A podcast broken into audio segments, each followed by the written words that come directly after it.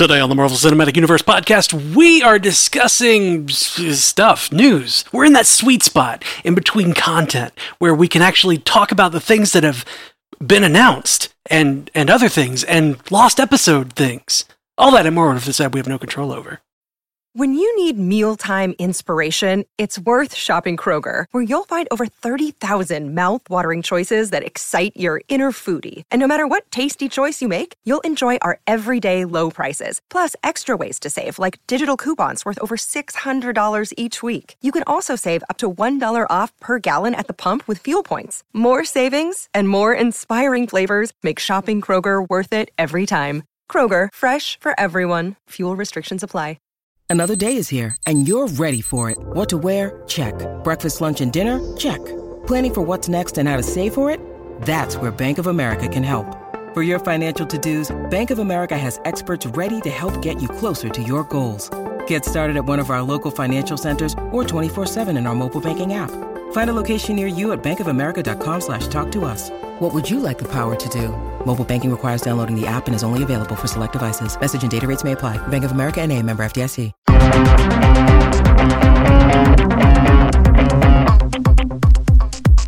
Welcome to the Marvel Cinematic Universe podcast. My name is Matthew Carroll. And I'm a rambler. I'm sorry, I'm Jeff Ramble. Uh, Jeff Randall. A rambling man, rambling man. Good to talk to you, Jeff. Welcome back. Yeah, it, it's not been that long, but we, it's been a Oh. while since we've done an episode that wasn't like geeking out about the most recent What If Yeah. episode. It feels like it was just yesterday, but it also feels like it was an eternity. Why? I don't know. it feels like whenever we have those, like, if all of the episodes drop at once, or if there's a daily episode kind of thing, it just Mhm. feels very stressful. Like there's always something looming over us. Like, Yeah, oh, I haven't. There's something that I haven't done today. yeah. and it's oh, I haven't such a- watched the episode. Okay, that's a such a relatable feeling to me, and it has nothing to do with uh, our podcast production, but just like if I've got something I have to do in a day, Yep. that consumes my brain. Like I can't Yep. get my mind off it. If there's just anything that I have to do, it doesn't matter how easy it is. It doesn't matter how much fun it is. It's like if I have something that the day is aiming at, then like I, I just can't relax. Can't I process can't. anything else. Yeah, yeah, yeah, for sure. Can't do anything until I get to that thing. And if that thing is later in the day, your Yeah. whole day is shot. Yes, exactly, exactly. I had that experience kind of today. I, what I can do, I can't do any mental work for whatever reason, but I can do like errands. So like today, I was like, I'm gonna need to get stuff done. So I'm just gonna like get in my car and drive around and do errands because those are like drop off the check here, move the thing over there, like just simple tasks that don't require any thinking. And my brain can do those because it's somehow just consumed by the fact that tonight I have to sit down for an hour and talk to Jeff. Like, what is the what is my problem? I don't know. Same thing. I've I've exactly the same problem, except it's like I'm I'm so incredibly busy all the time. Like I've mm-hmm. got you know doctor's appointments, these appointments, meetings at work, uh, you know various other appointments that are always coming up. Yeah. Like if somebody tries to schedule a call with me, even just a, a phone call with me, I'm like, oh god, I can't. Okay, uh, mm, push that four hours away so that I can even consider doing anything in between that. Yeah. And then like also involving trying to like work out every day, like. psh, yeah. My schedule is shot. My brain is shot with it. yeah. Yeah. Me too, man. Me too. The, the the family stuff has taken up a lot of just you know the time, and some of it is much easier, like emotionally and like stress related. That now that my mom is living in the house, yeah. but Take care of it, mom. like so much. Well, no, no, no. That's not what I mean. I just mean like she's not an hour away. So before Oh, she yeah. had like a doctor's appointment, it was like an hour drive to get her, then take her to the doctor's appointment, then come back, and then an hour and a half drive back or whatever. So it's like yeah. everything's easier now that she's right here, but also I'm staying on top of things better than she did. So now she has like, I'm like, okay, we got to get you every specialist that you were supposed to get in the last two years, but you haven't scheduled, or like, I, like, and I wasn't there to like babysit happening. Is like I am making sure she's going to every specialist she needs to to get everything like just just in the get her. We've changed her med like she she's been here and her medication has been basically the same for like 10 years. And since Sure. she's been here, I've been like, well, doc, why is she taking this? And then they're like, oh yeah, she should not be on that anymore. I'm like, yeah, why didn't, why did I notice that? Like, So you're basically her personal assistant now.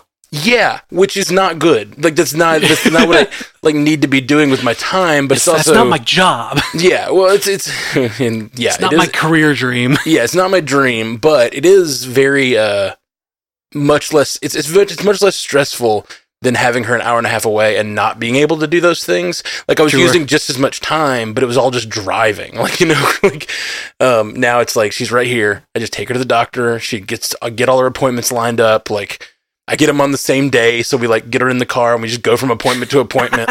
Get in the car. It's Doctor Day. yeah, exactly. Just like you have Bagel Week. It's Doctor exactly. Day. I was about to make that reference, but I couldn't remember if we talked about it on the podcast or not. uh, Doctor Day and Bagel Week. That's what we do around here at the Carroll home.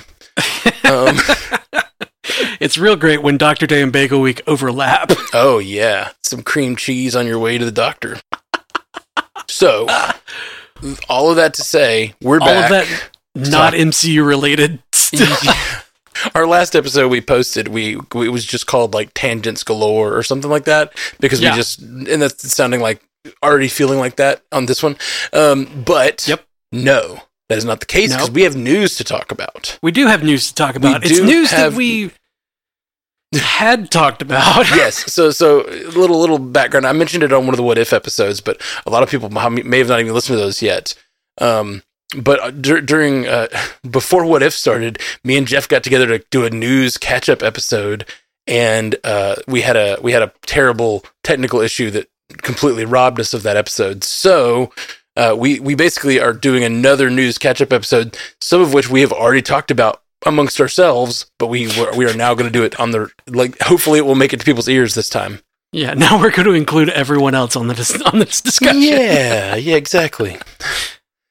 So, um, first off, the first big piece of news that is, uh, well, firstly, this is the most recent piece of news, and I think it's Sure. wild. What if season three got a sneak peek? Yep. Like they Marvel put out a sneak peek for What If season three, which Yep. says coming soon. Yep. What does that mean? We just finished What If season two. Right?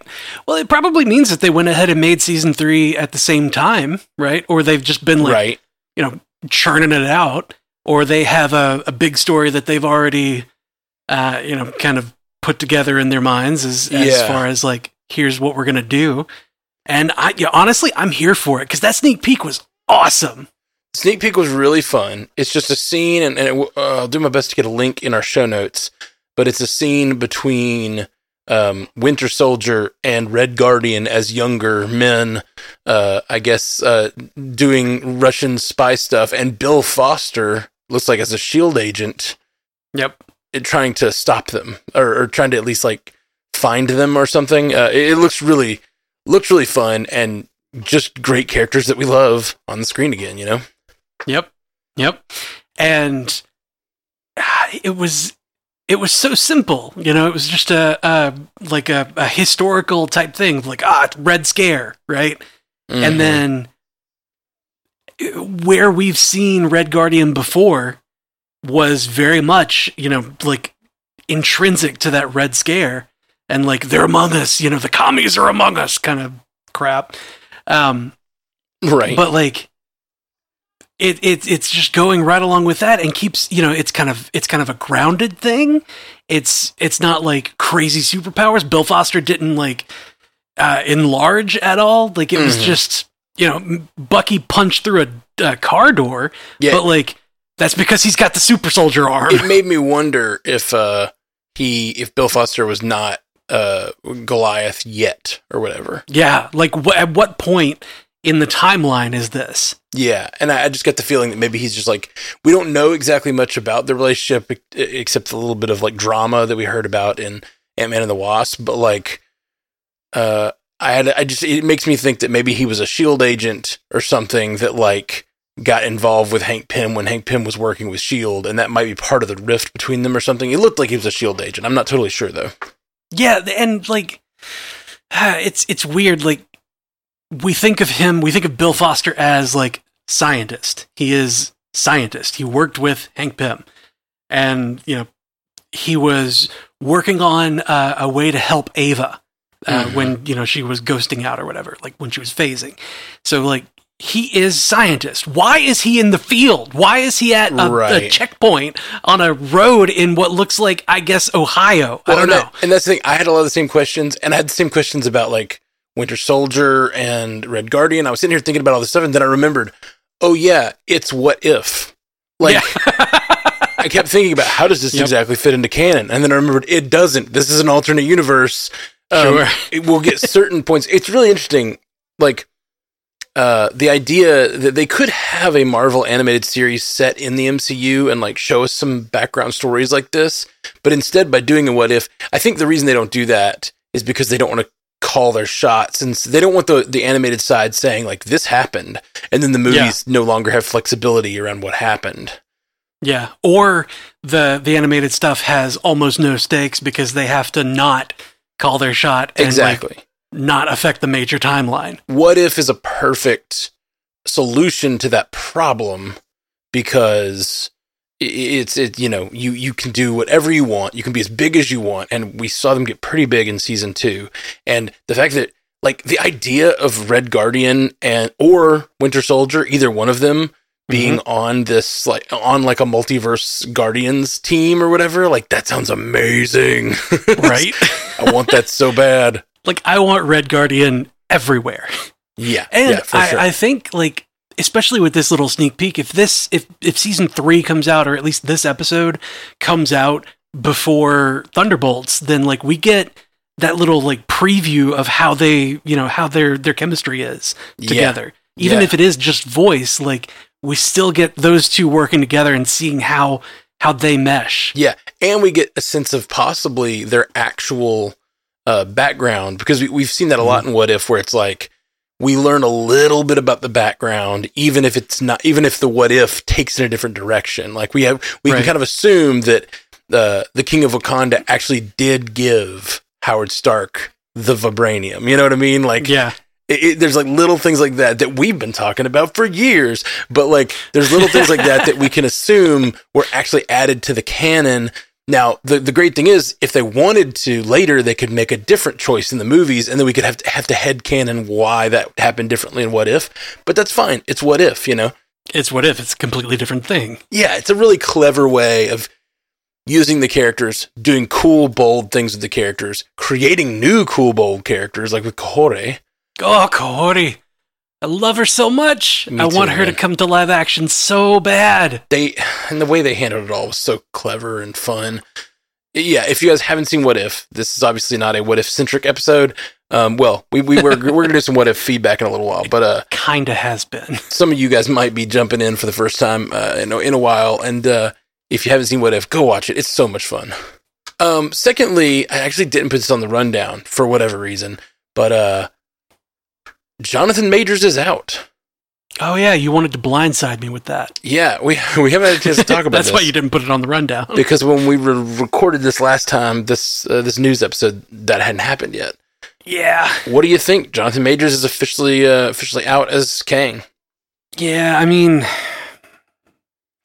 he was found guilty. So, you know, I I was not on the jury. I was not privy to any of the stuff there, so I can't really say that like you know, they did or did not make a, a sound decision that I agree with or not. Sure. Oh, well, de- yeah, that's not a really what. decision was made, and if he was found guilty, I do not think that he should be uh, kept on board. I, I'll say I agree. because that puts a bad name on the Marvel brand. Yeah, Haley said it on uh, Multiverse News this week.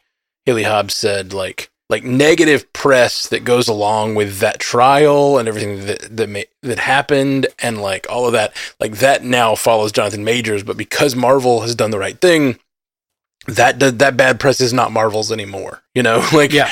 they get to like actually be, and I'm really wondering if there's something in the contracts like it was really really odd the way it happened uh the the guilty verdict came out and then like hour like an hour later um, Marvel came out with a with a statement saying he was removed from the role or whatever. It was like really quick after. It was like the same day at least.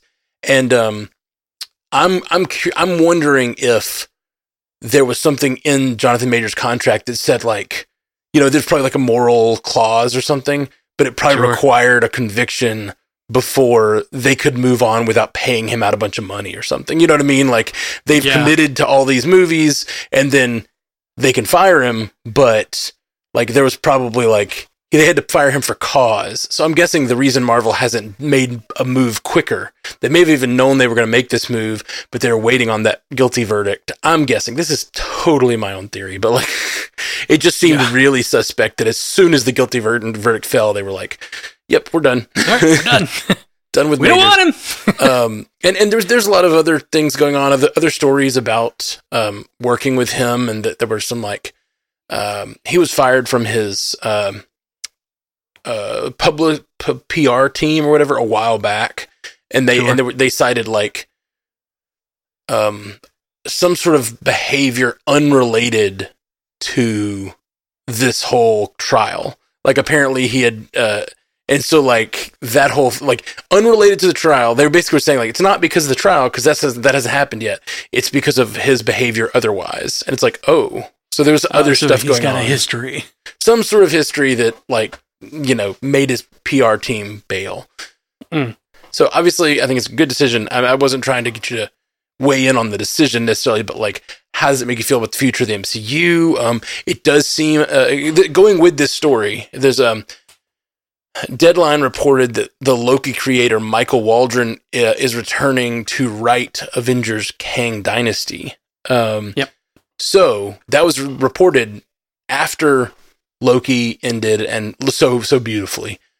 Um, so it was after all this Jonathan Major stuff had come out. So they knew, I think, at that point they were going to recast, and they're still Yeah. th- th- there have been some differing reports, but according to that report, it's still called Kang Dynasty. It seems like they're going to keep keep keep Kang and recast. Yeah. And I'm, I'm okay with that because, like, Marvel has a history of being okay with recasting for roles that um, that are not like groundbreakingly iconic Hmm. necessarily. So, like, you know, we got a recast between Iron Man one and two of Rhodey. We got a recast of Banner. You Yep. know, we've we've had um, the there have been others like there have been like three different actors for uh, for Cassie Lang. right. Well, that's different ages though. That's a little different.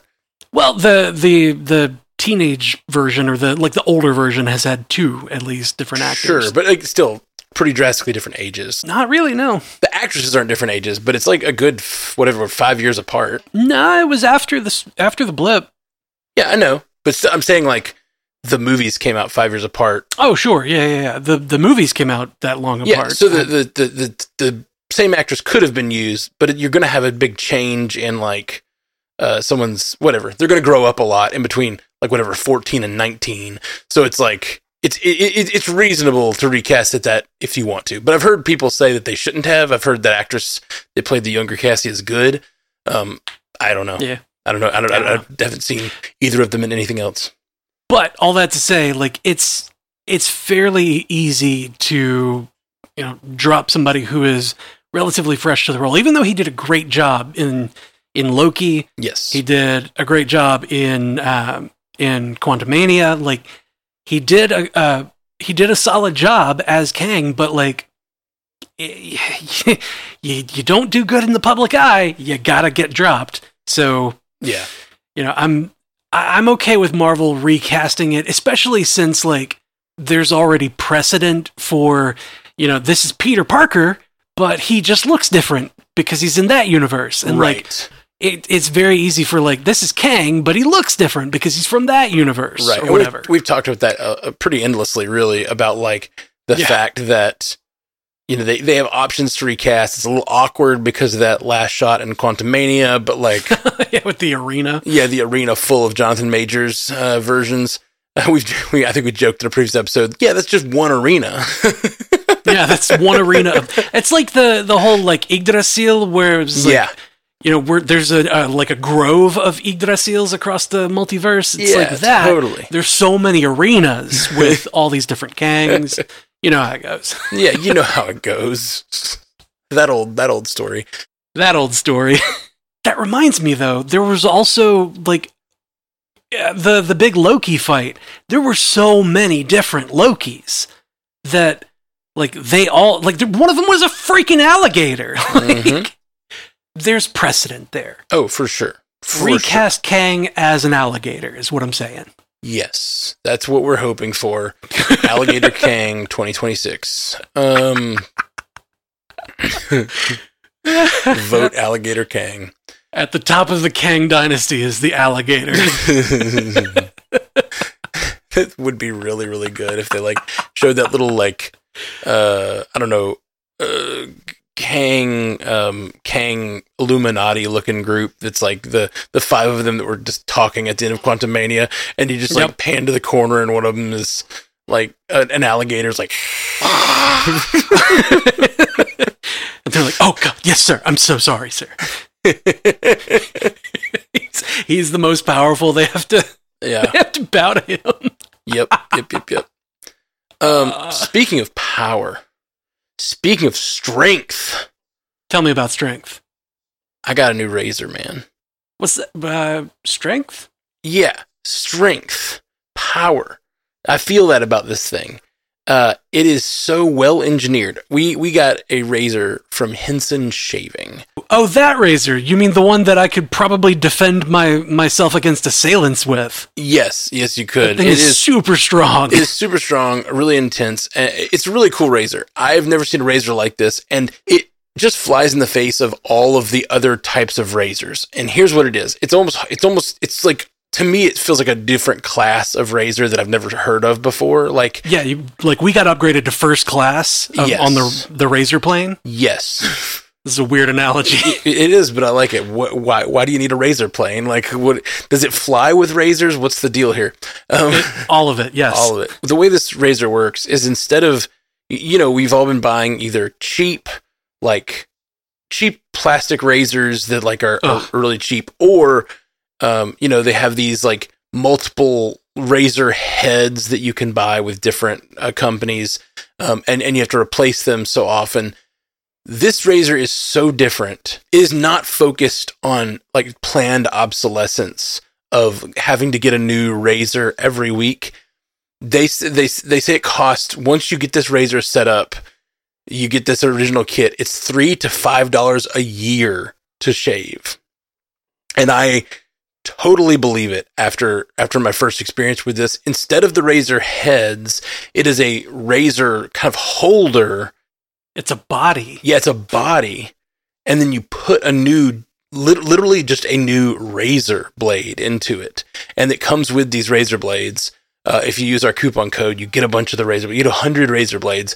Like I literally don't think I'll ever. I, like it will be years before I need another razor. Yeah, this is probably the last razor I'm ever going to own. Yeah. If I'm being honest. Yeah, totally, totally. And, and like I use, I when I used have used it so far, it is just like completely uh, smooth on my my face is the smoothest I've ever seen. Like the lines are so clean on my beard right now. I'm I'm really loving it. When you see our video episodes, you'll see new upgra- upgrades to Matt's razor has happened. So, just for a little bit of backstory, Henson Shaving is a family owned aerospace parts manufacturer that has made parts for the ISS, the International Space Station, Mhm. and the Mars rover. And now they're bringing precision engineering into the shaving experience. Yeah. And I honestly, I feel that. Yeah, it really does look like like a sci-fi implement. Like the fact that it's space, you know, it's so cool. They, they, point out that the reason you cut yourself with a razor is and there, is not because of the razor's dullness. It's actually because it becomes wobbly over time. They use a diving board analogy. As you jump on a diving board, it like bends more and more over time and it becomes wobbly and you can easily cut yourself. It doesn't work as well for shaving. But the way this works is you replace it and it's the entirety of the chassis, the little body is like designed to curve the razor so that it is completely rigid going against your skin and it is really tight shave. Yeah, and the the precision with with which they have designed this means that they the the razor extends 0.0013 inches out, less than the thickness of a human hair. Yeah. It's it's it's awesome. It, it really is like a completely like I, I feel like we're, we're taking a little longer to explain it this first ad because like I feel like it is a completely different class of razor. It's almost hard to explain because it's like it's This not blow your mind. yeah, it's not what you think of when you go to the store and buy like a little pack of razors. This is a permanent thing fixture for your bathroom that you can use, you know, all you do is change out the literal razor blade. You're not changing out a whole head. There's not a bunch of wasted plastic. You're changing out just the razor blade when you when you need to. It means that you literally $3 a year is your new shaving plan. They're not trying to get you on like buying a bunch of heads or buying a bunch of new razors every time. You're just replacing the razor blade and it is Yeah, smart and cool design. and there's not a lot of plastic waste to go Yeah. along with that. Like it's it's more eco-friendly this way. Mm-hmm. Yeah, there's no plastic waste at all. No plastic used. It is aerospace grade aluminum, and it looks cool. It really like it, it. It looks completely different than any razor I've ever seen, and it works. It feels. Uh, they say like an old school shave. Like it feels like something you'd get the barber from a straight razor, but with a new new technological design. It's really really cool. I highly recommend it really cool. Even just the experience of using it was cool. So it's at hensonshaving.com slash MCU. It's, it's really cool and really good deal. And for our listeners, what's the deal, Jeff?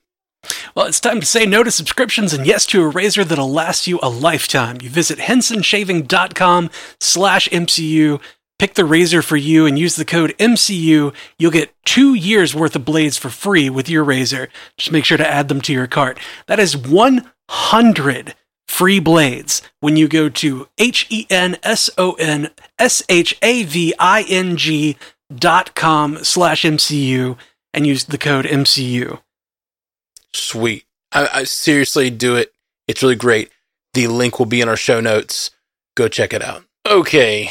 Well, we have some other news pieces. Another what if related uh, thing is they. Uh, this was weeks ago at this point, but um, because like we said, some- some- Ages ago. some of these news stories are a little less uh, less less timely. Let's say a little less Victor timely. hey! Literally, some of these stories are a little less Victor timely. Oof. I like it. all right Okay. Um, at the world premiere of What If season two, so obviously dated because we've all seen What If season two Like a at month ago. Like a month ago. Um, they also gave a sneak peek to the new show Your Friendly Neighborhood Spider-Man, which is a new title for the show we've been calling Spider-Man Freshman Year for a while now. It is now going to be called um, Your Friendly Neighborhood Spider-Man. And a sneak peek for X Men '97. Both of which are animated and coming out this year, if I'm not mistaken. Yes, that's the big news, and just the the fact that they're showing sneak peeks somewhere. See, that's what that's what blows me away. Like these sneak peeks, we we know these are coming out this year. Like that was the big Yeah. news.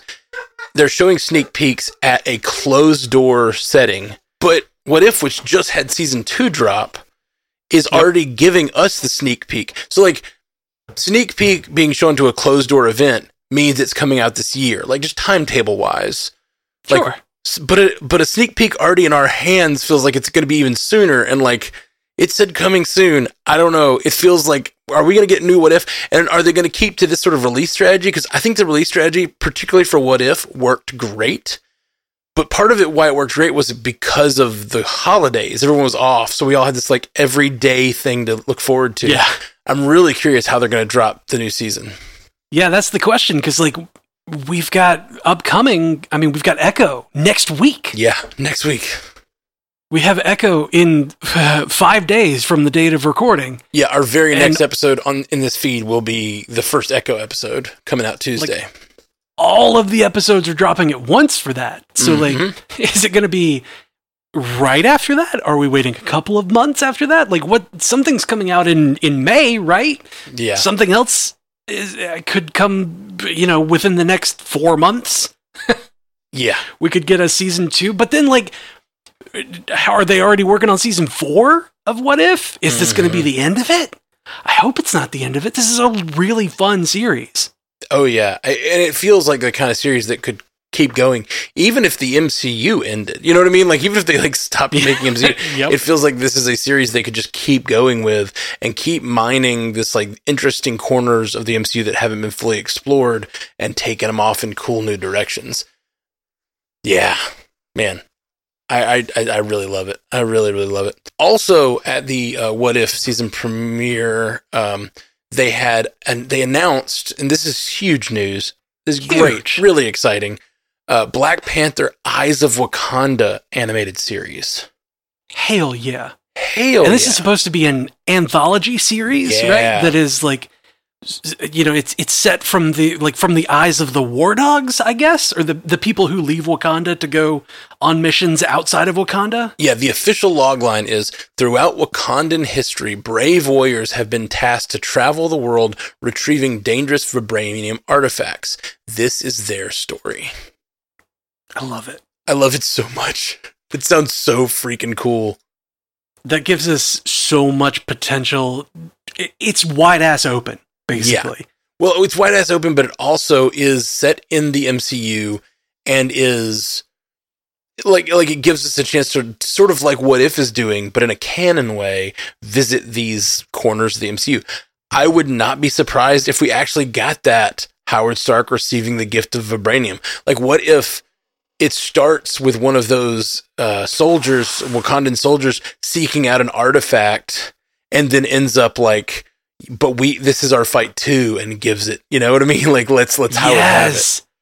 Oh, like one like there's a uh it ends up being the king going to uh to retrieve it, right? Yeah, To like go and retrieve the the sample and then you know having to work with Howard, having to work with whoever in uh, in the US army, you know, yeah. uh, not And with the SSR. Possibly seeing the atrocities that are happening in World War II. Yeah, like, yeah, all and of like that. being like you guys need help. yeah, yeah, yeah. Coming around. You guys need this. Yeah, and giving it, giving that to Howard Stark, and getting to know that Howard Stark is the guy who could use this. You know, like who could actually take Yep. this and use make something of it. Maybe we, we can get. trust this in his hands. maybe it's not the king. Maybe it is the king eventually. But like maybe the person who gets to know Howard is like another scientist from Wakanda, similar to like what Shuri is now. Uh, Sure. For Wakanda, like you know, they're they're sort of uh, tech bros. it could be that like um it's the the father of T'Chaka, Mhm. but he hasn't yet taken over. yeah, like he's sure. the Black Panther, or Right. he's you know a, a spy or war or whatever, but he isn't yet king. Right. And like this, oh, this mission where he sees the like he he goes on this mission and then finds mercy and like uh, uh, learns to use diplomacy, and that's the thing that like makes him uh, in his father's eyes worthy of of being passed the crown, and like or makes that all happen for him. or like at this point we're just writing this episode Yeah, um, let's write this of- whole episode. of uh, eyes of wakanda but like what if it was he's the black panther he's Mhm. out there uh, doing the bidding of wakanda to retrieve this thing it's t'chaka's father and it somehow like the war ends up the the war and the Nazis or whatever the the, the Axis powers end up somehow either either inadvertently or whatever killing his father and he, he Oh. becomes king like during the Heavy episode the and so we see T'Chaka like who is who is still resistant to sharing their technology, sharing their stuff, but he sees his own father and sees that he needs to come in and st- that it's coming to their shores. You know, it's coming to Wakanda as well, and like he, he losing his like we get to see we would get to see Howard Stark get the vibranium. We would get to see T'Chaka's father. We would get to see T'Chaka's father become king. You know, like it'd be just a really cool like chance to do a lot of cool things. And how disappointing for Wakanda that like that sample that was given, we just turned into a frisbee. Exactly. I always think, I just always think about that line. Turned it into a frisbee. Ah, One okay, another. So yeah, I'm just really excited. That that sounds freaking Yeah. awesome. That sounds like uh, a show that we are going to love and cherish and enjoy. So And that, and if that. I don't know when that's coming. I'm guessing that's not this year since it's just being announced, but uh, hopefully soon. I don't know, man. I I want it now, so they need to hurry the hell up. Sure. And with this new weird release strategy of giving me a sneak peek for season three, the second season two ends, like who knows? Who knows how many seasons of Marvel things there's just ready to drop and they haven't told us about them yet. Yeah, they just got them chambered. They've been sitting on it. We've been talking about how Marvel's about to like sort of slow down production and come out a little less often, especially this year because of the strikes and everything. Uh, what if that's not true? What if we just get like That's we're, the what if. we're getting ten series this year? We're actually getting everything from the back catalog. Mhm, Absolutely. A deluge of Marvel. You're welcome. Yeah, I, I wonder if the two seasons coming so quickly, quick, quickly one after another has something to do with the strikes, or like could because the animation has a, such a longer production schedule. Like maybe the writing and the acting was done before the strikes, and so they were able to like put some effort into animating it since they're not doing anything else right the now. animators weren't on strike. Yeah, and so they finished animating these seasons, and now that uh the strikes are over, they're doing any last ADR and they're finishing them up. You know, I don't Could know. be. It just feels weird to, to have two seasons, which we still don't know when, when they're dropping, but it feels like they're going to drop quick. It's bizarre. It's bizarre that they would just be like, "All right, uh, sneak peek, go." Yeah, yeah, yeah. It's We're not strange. even. We're we're- a year away from being ready for this. Yeah, yeah, yeah. Um. So one other story we had talked about in our previous episode that is no longer really relevant because we did not get it on the screen in time. Um, but on the screen, I mean the the cast on time. Um, on the airwaves in time. but there's Deadpool leaks that came out like five weeks ago. Watch out. that, Look out, guys! that used to be our headline for this episode that we recorded five weeks ago. But like now I'm just saying look out after the boulder has clearly hit all of you already. we're we're doing the Drax thing where Mantis got hit. Look and out! Drax is like, "Look out!" so good. It was pretty fun though. Uh, Ryan Reynolds came out and gave a statement about how like, please stop leaking. Like we're just trying to make fun stuff, and surprise is part of it. And we don't want to shoot everything on a green screen. We're trying to shoot in real locations, and because of like drone footage, you're leaking everything. It's making it hard to hard to surprise people, and that's a bummer. Like it was a nice Yeah. statement from Ryan Reynolds, but what my favorite thing that he did, he then flooded the internet with fakes, like fake Yeah, a bunch of memes. memes about who is it going to be in the Deadpool movie, which completely worked on me. Completely. I have I don't know what's real and what's not. Like I guess I came in kind of late, but all the leaks I was already seeing were like half of them were photoshopped, so I still don't know what's real and what's not. Yeah, I'm really looking forward to Mickey Mouse being in uh, Deadpool three. Yeah, Steamboat Willie, man, could could show up Yeah. now that he's public domain. Let's get the Steamboat Willie cinematic universe going. Yep. The SWCU. Are fans of, of Steamboat Willie called steamers? yeah, sure. Are you a steamer streamer? Oh God. I'm a Steamboat Willie truther. Steamboat Willie did 9 11. Um, What? Steamboat Willie can't melt steel steel beans. Listen, Disney can't come at me anymore. Um, I can say I can I can defame the name of Steamboat Willie all I want.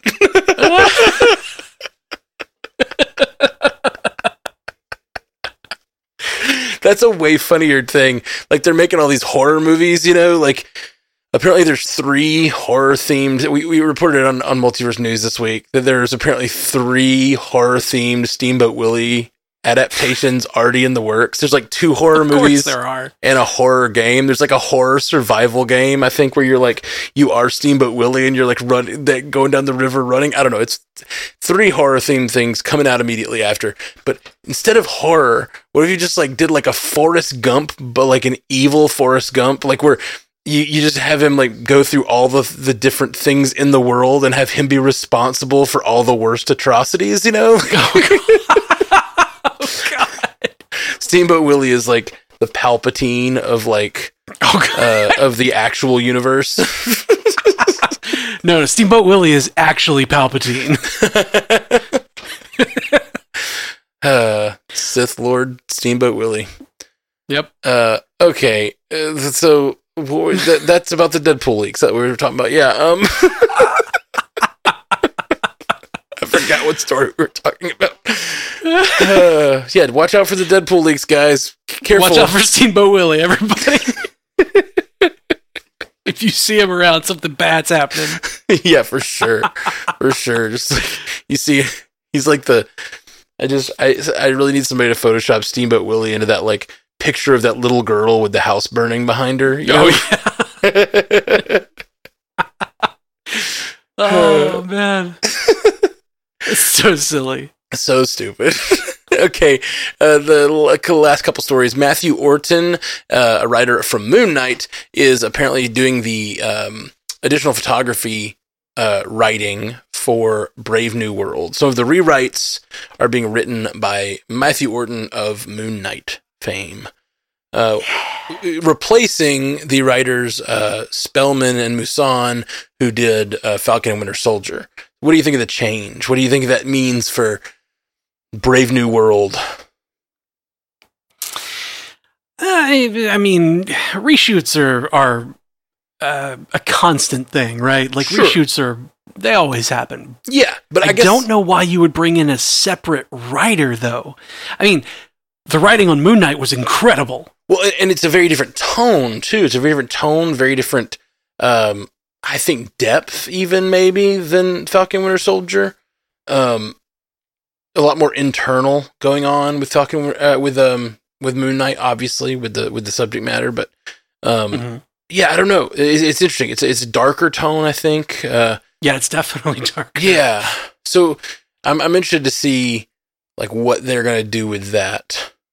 Well, I, I wonder if um, the additional photography, you know, the whatever whatever it may be, is not like uh, not reshoots as much as like adding stuff.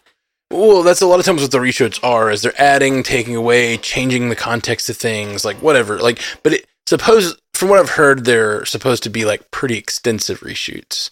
Sure, um, maybe sure. more than is normal. But part of that is because like we had this, it got pushed back a lot, so they're having time Yep. to rework work it a little bit.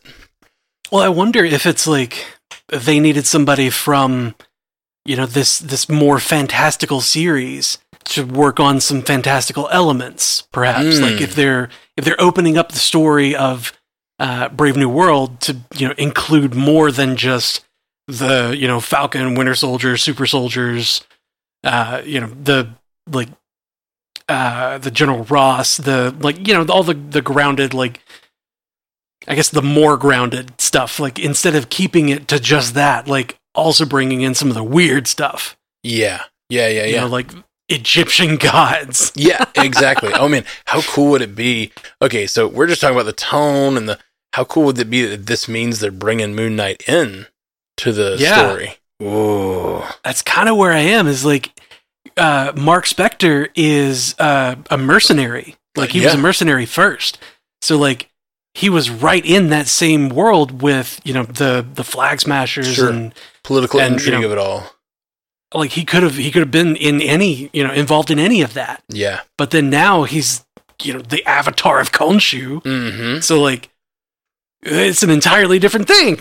like holy crap, this guy's eyes glow. He has magic bandages that wrap around his body and he can just like pull these crescent-shaped daggers out of anywhere. Like wow. Where did those come from, sir?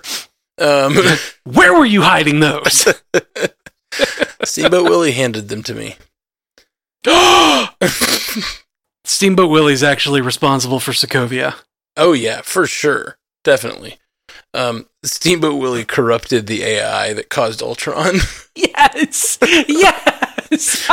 Steamboat Willie actually like was captured and was currently living in the Mind Stone when it Yep. uh, when it when it came to Earth. It, he had been digitized by that point. You know, Yep. the digital uh, the they digitized all the old Disney stuff, and Steamboat Willie's soul entered the Mind Stone somehow. No, he was uh, he was captured and like he was imprisoned in the Mind Stone. Yeah, What we yeah, didn't yeah. know is that Tony Stark like went in there and found the the bad. Mm-hmm. He they didn't know it was a prison. Oh gosh. just, just start seeing Steamboat Willie everywhere. Last Oh, this is so stupid. last thing, last thing in our news is uh Echo. This was also again a few weeks ago. Echo reactions came out. Um, For the first was- two episodes. yeah, first reactions to the first two episodes of Echo, and uh, some of some of the highlighted. There's a, you can find them online. There's big groups of like tweets that different reviewers came out and gave, but like they said, dark, violent. Um, they said Alaqua Cox is great, uh, refreshing, grounded stakes, um, great fight sequences, uh, and so there were some story criticisms. So we'll see. Yeah. We'll see where that goes. Um, but uh, overall, I think Echo is. After seeing What If and seeing what they did, where they're experimenting with the new new drop schedules, like they've been doing Mhm. the weekly thing for this entire year. You know, actually, the entire like last three years, and then this year they did some interesting. They're they're doing some interesting things with the release schedules, starting with What If, and now with Echo dropping all at once. I I I always took that dropping all at once as like a lack of confidence in the show, but now I really Yeah. do think that it's it has more to do with they're just experimenting with their release schedules. They're they're having a lot of issues at Marvel. They're trying to figure out how to exactly handle the MCU going forward. And I think releasing all at once or releasing daily as they did with What If, like it's a different it's a totally different thing. It's a different beast. I really like the daily release. I think it was probably one of my favorite ways to release because it's really fast, almost like you're binging, but everyone's together. You know what I mean? Everyone can still have the conversations that we love having. Yeah. Um, but it's like a daily check in.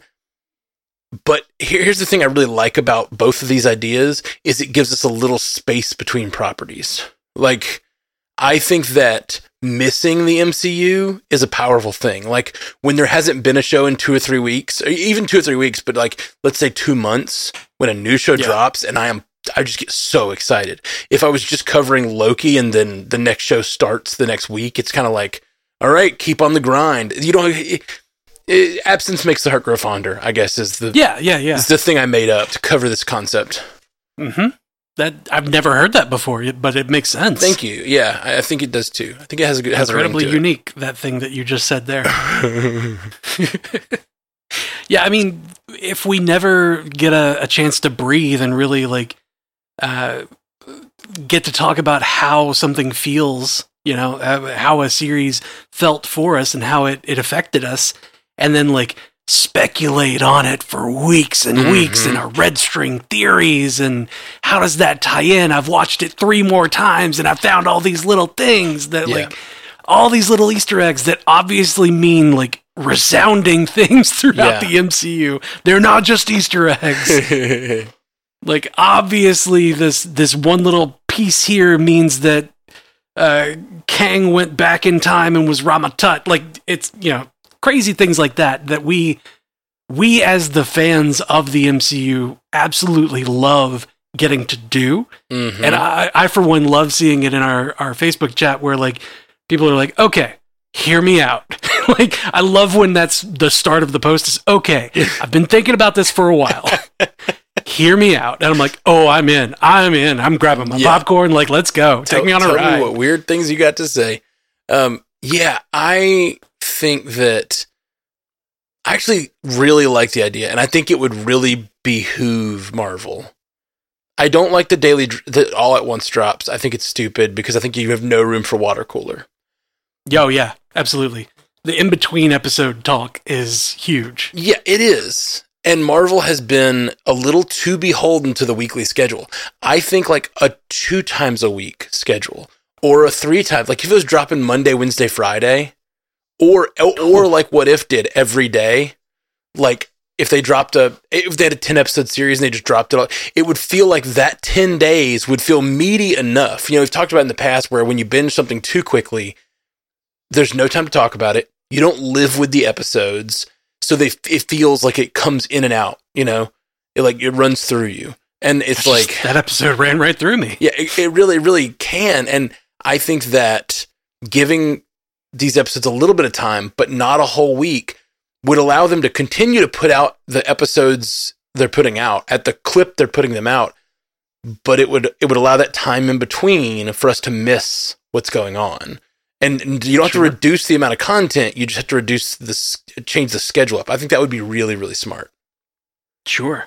I don't know that I like the uh the daily release for something like WandaVision Sure, where like it was such uh, a mystery yeah, and like the mystery was only built by or it was built more by giving us a week in between episodes to like talk about and speculate and yeah. and theorize like I, I, I that sort of thing was that helped build it up in our minds of like how crazy it was. I totally agree, and I think there's different. Like I think the, the the there could be all kinds of formats they could play with, but I'm I just like that Yeah. they're experimenting. I really do. I don't like the idea of all at once, but I do like the experimentation. I think for something like What If, though, the daily release or the Mhm. every other day or, you know, twice a week or whatever, like that's a good format for for that sort of thing because of the lower stakes and the you know, maybe the the less like long-term meaty kind of content Yeah, where it's like, you know, it's a one-off thing, it's one and done, it might, you know, come into play later, kind of the way that season 2 had it where it's like you know, there was a couple of things from season one, a thing or two from season two that you know really needed to to understand to get to the end. But like for the most part, most of the episodes stood alone Mhm. and and were fine alone. yeah. And, well, and that's the thing. That's one of the reasons it works so well is because they're standalone. It's almost an anthology. If it weren't for the crossovers, and this uh, this season had a few little teases that a crossover was coming, just like last season did. Um, Yep. I think this one started teasing it a little sooner because last season we had no idea. We thought it was a pure anthology. We did not Yeah. think the crossover was happening, and then it did, and it was so cool. This season we knew that was possible, so they started teasing it a little sooner. But like, there's a lot less to. Sp- when you're watching an entire episode and you want to speculate about what's happening in the rest of the season, so you give us a whole week, you can speculate about every character you saw and what's going to happen with that character. You know what I mean? But when you just know that, like, it, there may be a crossover, but it's not going to be like, I'm not going to find out what happens to Korg. You know what I mean? Like, I'm not going to need to talk about Korg or Howard the Duck again. So there's not like that sort of speculation mill that is generated by like a WandaVision or even a Falcon Winter Soldier or a Loki. Um, but I do think that like something like twice a week could really work, like Monday Yeah. and Friday or Tuesday and Friday or whatever. Whatever days we're podcasting, that that would be the days to drop them. Please just keep to our schedule, Marvel. Yeah, just just conform to us. One other big benefit, I think, to the less than weekly schedule, but also having the gap, is if you have a gap between shows, which is what I'm really advocating, like a two month. There's when you have one show leading right into the next, there's no time for dedicated hype train. Oh, you yeah. know, like if you're if you're actively promoting WandaVision, you can't promote Falcon Winter Soldier. Well, it's something we've been say, you know, it's it's one of our things we try to do on this podcast is like when we want to tell you guys to do something, like go check out a new podcast or uh, go join the Patreon or whatever. We try to only do one ask at a time because Yeah. they're like, hey, if you would give us a review, it'd really help. But if you tell people, give us a review and go to our Patreon and go to, da, da, da, it just gets too muddled. It's something we've always thought about when we when we're scheduling out our or we're talking at the end of our episodes and stuff. Um, yeah. Sometimes we'll give a few plugs at the end or whatever. But uh, you know that one ask at a time concept, like I think it works for like when you're when you're asking someone to be excited about WandaVision and they're excited about the finale of WandaVision. It's really hard to split your focus and be like, I am also excited about the the season premiere of Falcon Winter Soldier. You know what I mean? Yeah. Like this is just right around the corner.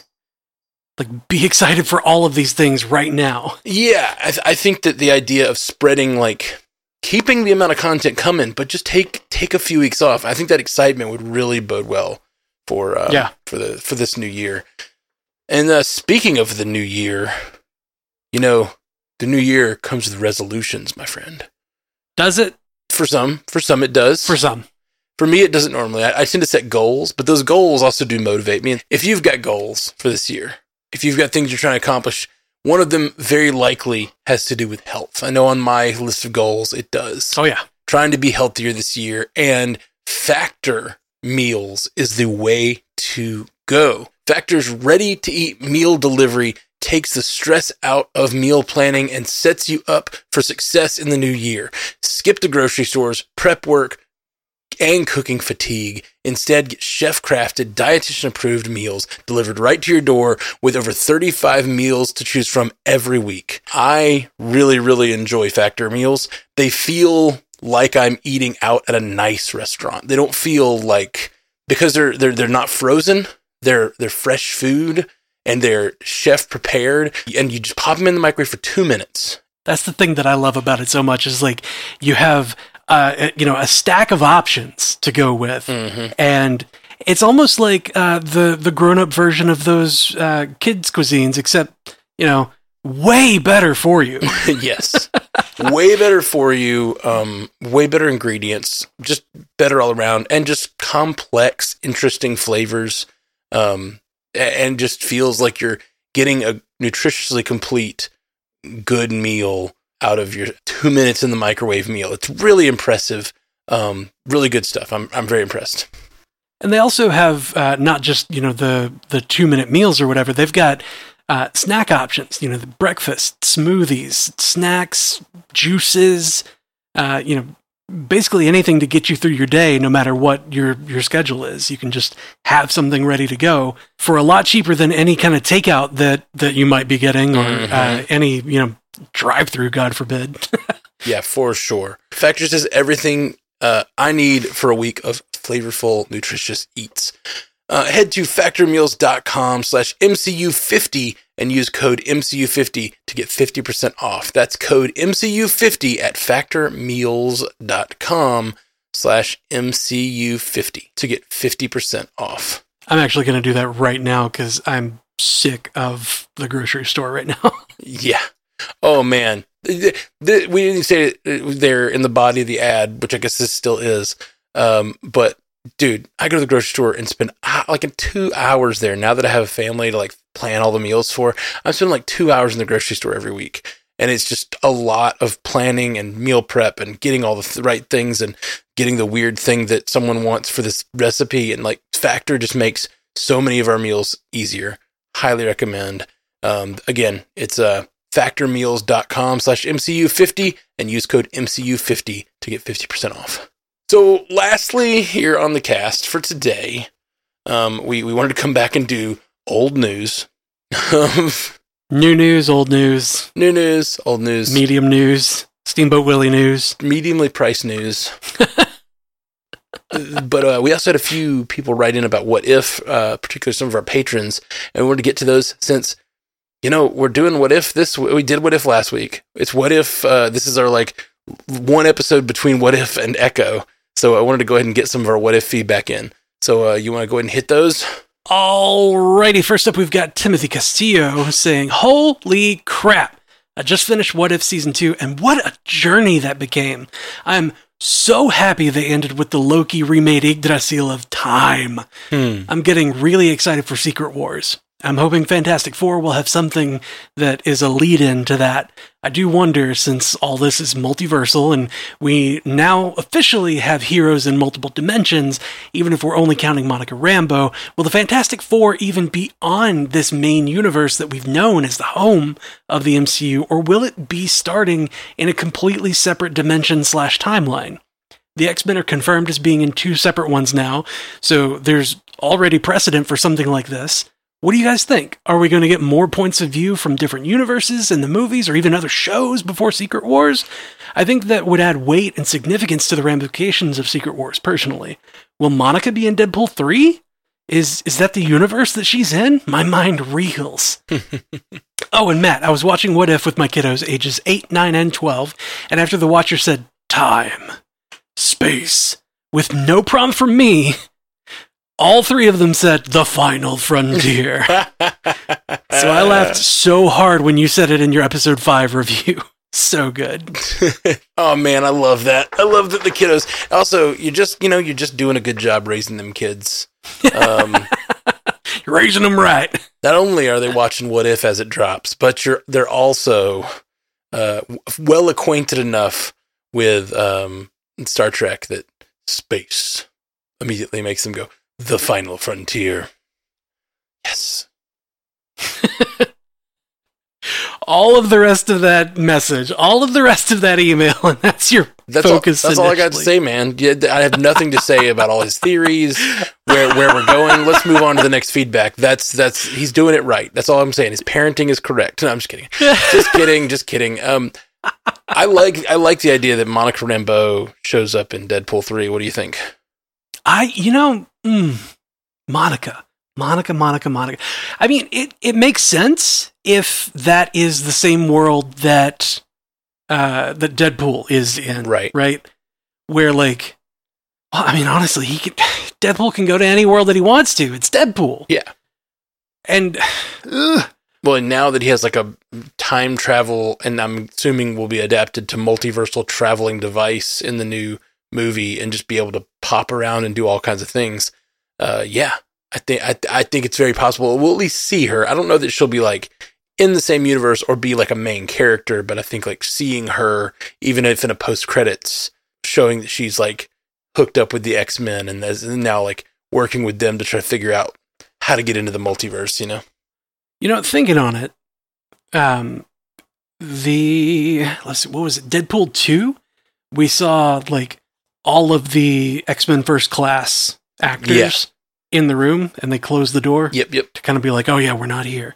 Mhm. Um, so that I think is confirmation that the Beast that we saw with Monica is different from the Beast that's in the Deadpool verse. That's true, unless unless it's just supposed to be that like Unless that was just a funny thing, Well- which it could well be because it's Deadpool. well, it's that, but it's also the fact that that is just Beast at a very different point in the timeline too. The the Beast played by Nicholas Hoult is, I presume, supposed to just be a younger version of the Beast played by Kelsey Grammer. Although they did some time travel shenanigans, because yeah, I, I think that it's it's been shown that like it's it's the same supposed to be the same version or the same I don't know multiversal version it, with like McAvoy is Stewart or whatever you know what I mean? Like I don't know. I don't know. Clearly it's a it's a different he creates the new timeline. I don't think it's supposed to be a different character. That makes sure. sense I think it's just like a recasting not a re uh, a a new universe. Although it's also a new universe because the shenanigans in Days of Future Past Yeah, yeah. I mean, if we're talking multiverse, all of those exist, you know, simultaneously in parallel. Well, and if this is all becoming part of the MCU, um, and MCM now, like it means that way back in like whatever early 2000s, that was the beginning of the Marvel Cinematic Multiverse, and it's been like they've been bouncing around in all the Days of Future Pants stuff. Like they've just been like moving around throughout these different parts of the multiverse, and then at the end of Logan, there's a or no, I'm sorry, at the end of the Wolverine, right? Where he goes, yeah, but he goes to like the alternate future where the diff, like it's a different version of the future that has those three characters. Or is that the end of Days of Future Past? That's the end of Days of Future Past. Yeah. And it Days of Future Past. yeah. Sorry, I got confused. Where Jean is alive. Third guess. Yeah. Got it in three. Golly. Like I was joking or we were talking about something here on the cast a few weeks ago where it was like it's just sometimes it's getting kind of hard. Like there's so many movies and TV shows now that it gets a little hard to like nail down exactly what happened when and like who is what and you know it's it, I need to do more rewatches basically is what I'm saying. But like Yeah. and we are. We're doing our Infinity Saga rewatch right now. Um have been Always be watching MCU. always be watching. It's even harder when you start saying also all the X Men movies now count. Yeah. all of the all of that backlog of, of MCU, all of the Yep. Spider-Mans. yep, all the Spider Mans count. the the Fantastic Fours, like all of it's canon. It's all canon. Feige had a serious crazy plan when he did all this stuff to like bring all this stuff together and unify it into one big universe. We've joked about it in the past, but but it was a complete joke because it's so crazy. And he's like, haha, yeah, joke. Yeah. It's a joke. So uh, this this idea that the Fantastic Four is going to lead uh, or like start somewhere else and then lead into the the main MCU Yeah. as we know it, the six one six. Mhm. I love that idea. I've been saying this for years. Yeah, though, yeah, we've been it talking about feels that like for years. I love it. because like Reed Richards is in the comics at least like absolutely known for discovering other dimensions, traveling to them, like making vehicles that travel to other dimensions or universes and like that's that's his thing. Like it Yeah. makes complete sense that like this whole time throughout the MCU, you know, the the Fantastic Four family has not been there because they've been off doing multiversal whatever. Yeah, And now they're coming back and like, how did you guys screw this up? yeah, which is something we talked about, like the possibility of having it be a. This was you know ten years ago when they were first talking about making one. We were talking about like it being like a period piece where they started in the '60s and then jump into the multiverse, then come back. But I also think that what uh, Tim's idea here is is just like they aren't from here. They just started Yeah. the multiverse. They're from a different universe, and man, that would be really interesting and intriguing of their characters if they don't exist in the MCU. Like they don't exist in the 616 because Kang pruned them because he knew they were a threat, right? So now Yeah. they're out in the multiverse somewhere and now they come into our universe and then like I like that as you know like we talk about um Cap is the man out of time. But what Yep. if their universe has already been destroyed to an incursion? And they're Right, like now, now like a homeless Fantastic Four that they've They're lost their- refugees. yeah, and and they're they're here to try to stop this, stop the destruction of the Kang dynasty, but they're not from here. They're not necessarily champions of this universe. They're but they have to sort of make a new home in the MCU. That that could be really interesting. Yeah, I like the the multiversal refugee idea because like that will very very easily lead to this is why Kang is bad and uh and you know if they can't stop it, if they aren't able to save the multiverse, then that leads directly into Secret Wars. Mhm. Like beautifully leads into Secret Wars where like we couldn't stop it. This was the best we this is the best I could do. well, I you can know- already see like some great character development there if that's what they go with because it's like Reed.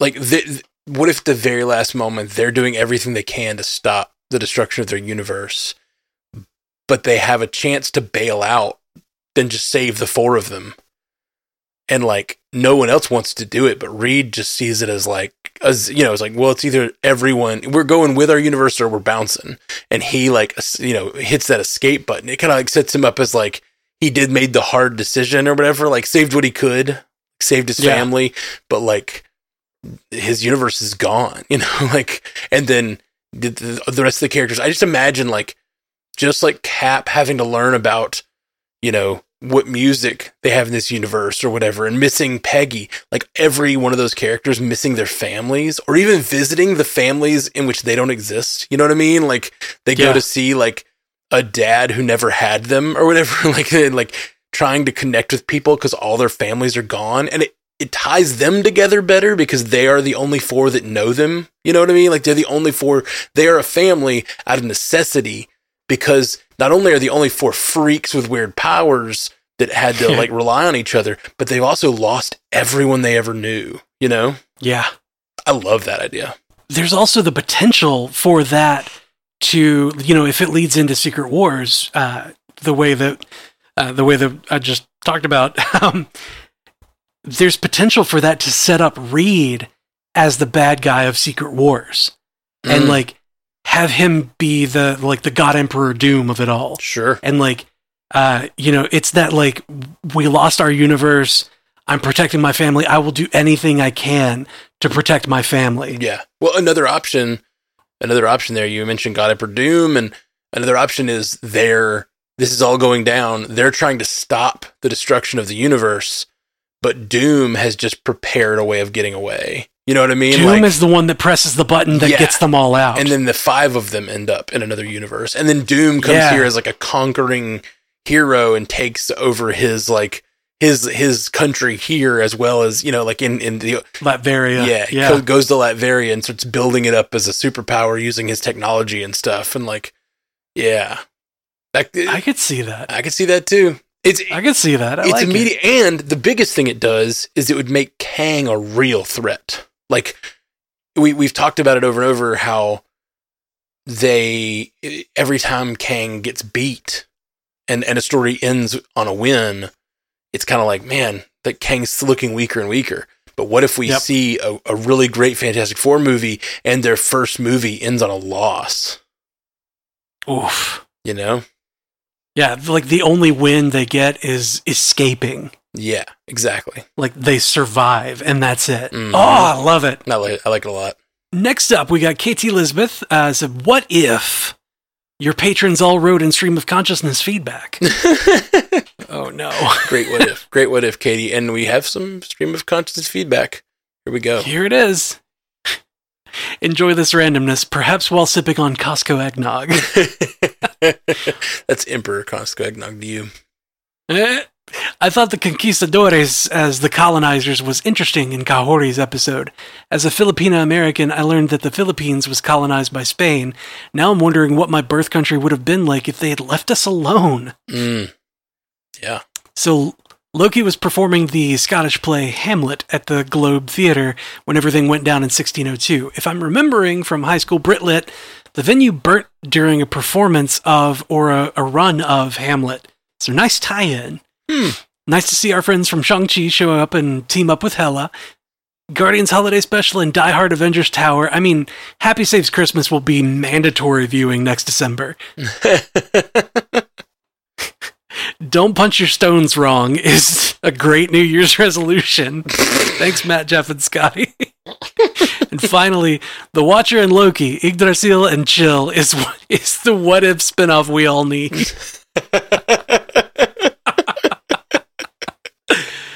Oh, thank you. Thank you very much, KT. Uh, I thought she was going to be um, giving us thoughts on all the show, but I feel like a lot of uh, a lot of her thoughts are from live, like like a lot of people send us things where they're like live tweeting the show, basically. But that was sort of Yeah. live tweeting our podcast, which I really like. I appreciate that. Yep. that was a lot of fun. Oh man, Yggdrasil and Chill is so good. it really is. I love it. Uh, like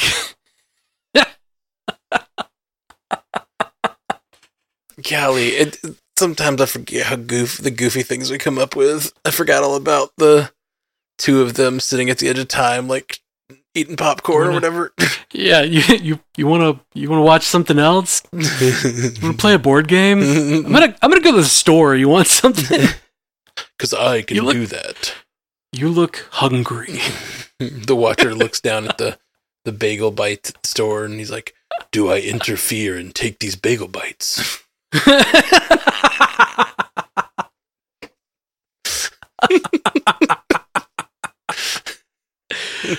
Oh man. Uh, and like I wanted to Yggdrasil and chill, but you just seem to want to multiverse and mope. it's good. It's good stuff. All right, we got one more here from Okay. Niche, our good friend Niche. Thank you, Niche. Niche says, "Hey y'all! Oh God, scared. I'm scared. I'm so scared." Uh, I've watched the first three episodes of What If and had two big thoughts pop out at me. One, did you catch that they called Nebula an Omega class cybernetic organism? In comics, does Omega class only apply to mutants, or are there other sources of power that can be Omega class? Any other thoughts on the implications of Nebula being Omega class? Yeah, I thought that was interesting. It definitely seemed like a, uh reference to Omega class mutants for sure, but I don't know that it goes any deeper than that. I, I don't know in comics are there any other Omega class Oh whatever. God, I have no idea. yeah, I have no idea either. I, I feel like it's just a, like this sounds spacey. They're like throw some space words at it. I think they were they were very deliberately making a reference to Omega class mutants just because it's such a common phrase. Sure. But yeah, yeah, I don't I don't know that it, it, she's an Omega class cybernetic organism, which I guess means she's a real good robot. Ruga robot. Wait, And is she cybernetic or is she cyborg? I thought she was a cyborg. She is. She well, she in that episode she calls herself a cyborg. Right. Okay. I guess I think when I think of cybernetic organism, I think of like purely cybernetic. You know what I'm saying? Like Terminator is a cybernetic organism. Well, cy- cyborg is supposed to be like a like a partially human, partially cybernetic, Right. like cybernetic enhancements. yes. So I guess like I, I I would think if there would be a distinction there, but I guess uh, I guess it doesn't have to be. I mean, she got a lot of cybernetic enhancements because Gamora was a bitch. Because Gamora was a bitch. Uh, Because Gamora never let her win. yeah.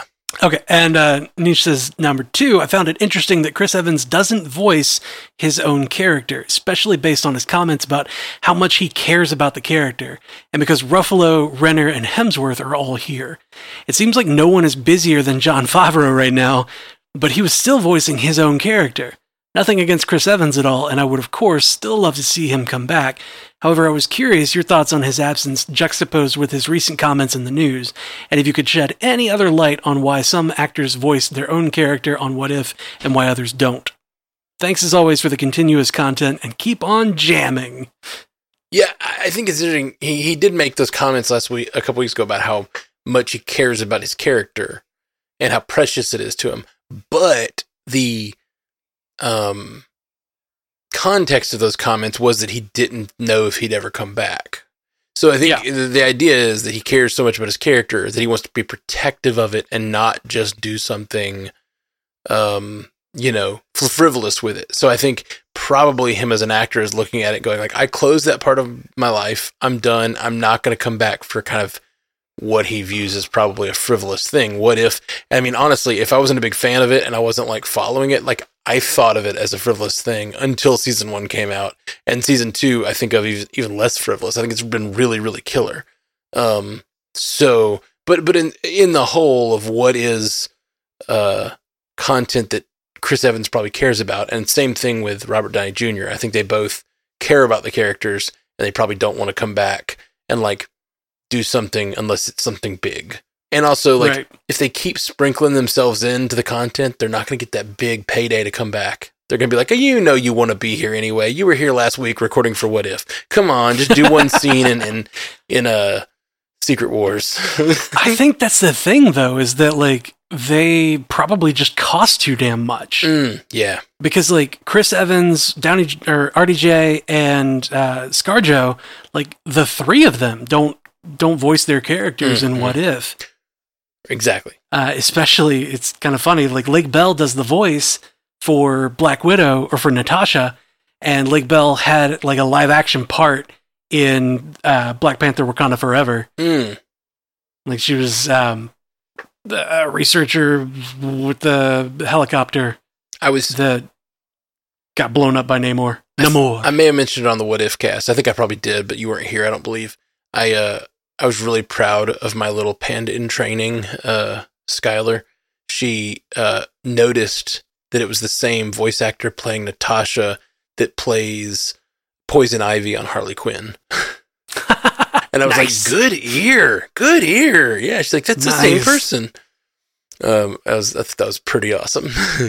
Another I thought like that. another thought about these this uh, who plays their characters and who doesn't the three the three you just mentioned uh, renner hemsworth uh, ruffalo uh, even favreau are all the ones who are still under contract with marvel to make Yeah. future projects like Yep.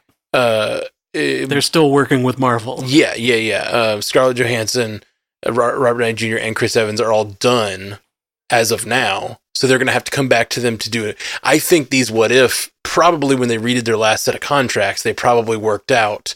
Okay, we're going to do these big movies. You're going to be in Spider, you know, Favreau. You're going to be in Spider-Man: No Way Home, but you also are going to be in this smaller show and do a voice acting part. You know, and, and not that he wouldn't want to, but it's it's sort of the leverage of when you get them to sign these multi-picture deals. You can be like, all right, you're going to be in three movies and also a cartoon. You know, so I think that probably plays into like it just feels like that's exactly what it lines up on who is where. You Yeah. know? Yeah, it's absolutely contracts. Like it's the contract line. I hate to like I hate to bring the business side of it mm-hmm. into it and like oh there's there's got to be a way. There's something about like why they're not you know it's it's we get we get a headcanon like oh it's a different character. It's not the same one because it's not the 616 or whatever. Like meh. No, maybe. Just just contracts. but it's just contracts. Yeah. And uh Niche had one more email he sent in uh for after he'd finished here. What if? Oh, yeah. Just finished What If last night and just finished your finale cast this afternoon. You were kind of joking about this, but please don't toy with me. I think I speak for all your listeners when I say that we 100% need a frame by frame breakdown of this last episode on YouTube. It was an absolute feast for the eyes, and with so much going on on screen, this episode is just begging for deeper analysis. Mm, Inject that opium directly into my ears. I like this idea. maybe maybe we can find a couple of because the problem is the frame by frame doesn't work. I, I I'd have to figure out a workaround because you can't screen capture or screen record in Disney Plus. Yep. So so Disney even Plus stops all of that. Yeah, even if you're just looking at a single, you know, frame, it's like you you can't even see a freeze frame when you pause on Disney Plus. So much less while doing a frame by frame. But we might be able to like just maybe we can just take some screenshots somehow. Figure like take a picture with my phone of my own screen, um, Yep. literal screenshot, and uh, and then we can go into like looking at some of those some of those some of those more um interesting moments like the the characters in the background of of like when she when she's walking through uh, Strange Supremes like layer. You see all those characters in the background like who are all of them? Can we how many can we identify? Um that would be a lot of fun. We might we might try to get get up to something like that this week on the YouTube. Youtube.com slash stranded panda uh, if you want to follow us on YouTube. We're dropping um we drop uh any of our video episodes on there which normally we do video episodes when there's like con- new content when we can. Did not do that for what if because every every day a video episode would be like my entire day's work. So I, couldn't do, I couldn't do uh I couldn't do that over the holidays, but we did only audios. Bit too much. Bit too much. This is still not my full time job, unfortunately. Um, one day, one day, Despite how much we're trying. yeah, exactly. One day we can make this network our our full time gig. Hopefully, do do more podcasts for you guys. So that's that's all the, the uh, feedback we had for what if. I guess that's it. We, we we went a lot longer than I was expecting, to be honest. Tonight, Hell yeah. hell yeah, you're welcome. Content, baby. Um, nah, for real, it's good chatting with you, Jeff. Likewise, sir. And uh, I uh, sad you're back across the country again. It was fun having you over here for a week. Yeah, when are you going to come visit me? dude, I am down. Uh, money is an issue, but other than money, I would be there like next week. I've got a really, I've got a really light January, but like, um, I really want to come out there. That'd be really fun. Yeah, you could try the Vitruvian machine and get wrecked. Yeah, that sounds like not what I would want to do on vacation. I think. Um, Sure. Reasonable. Yeah, well, we'll uh, we'll we'll see if we can pull that off sometime soon. Maybe we can do do a bunch of episodes out there in Cali. Feel feel a different vibe. We need a panda meetup. Yeah, we do. Yeah, we do. I really want to do a 10th anniversary meetup because we are really close to the 10th anniversary coming up in uh, August. Um, there's some. There's been some discussion of doing it at Dragon Con and then Oh, inviting man, everybody. Dragon Con would be so great. I we just got we got to get on on the ball about that. So, uh, because that's that would be like worth everybody, like anybody that's a fan of this network. That like if you flew in, it would make it worth your time because it'd be like also see Dragon Con. Yeah, there's also a con. yeah, it's also a con, but we'd all be there and we get to do meetups and stuff. Yep. Yeah, it'd be really cool, man. And knowing knowing the director of the podcasting track, like we could definitely have some amount of something scheduled for yeah, the pandas to come together. We talked about it. Um, we should definitely try to make that happen next year. That'd be really cool.